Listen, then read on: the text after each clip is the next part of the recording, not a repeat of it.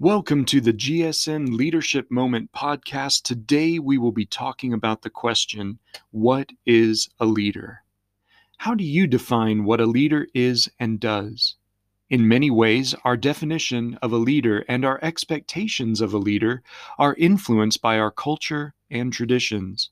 However, most people are well aware of how leaders have failed to serve the people they lead. At GSN, we believe it's important to have a healthy definition of a leader before you attempt to be one. We define a leader as a servant who values people by developing a shared vision and influencing them to accomplish goals together to achieve that vision. Let's look at each part of this definition. Servant.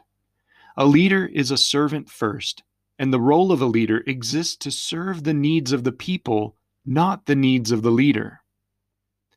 Values people.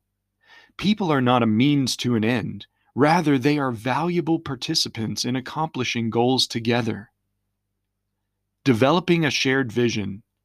A leader helps to clarify and develop a vision which is shared by the people being led, influencing them to accomplish goals together. A leader uses influence positively to bring people together to accomplish goals that help the group achieve their vision for the future. What is your definition of a leader? Have you considered how your definition of a leader affects your understanding of leadership and your expectations of a leader?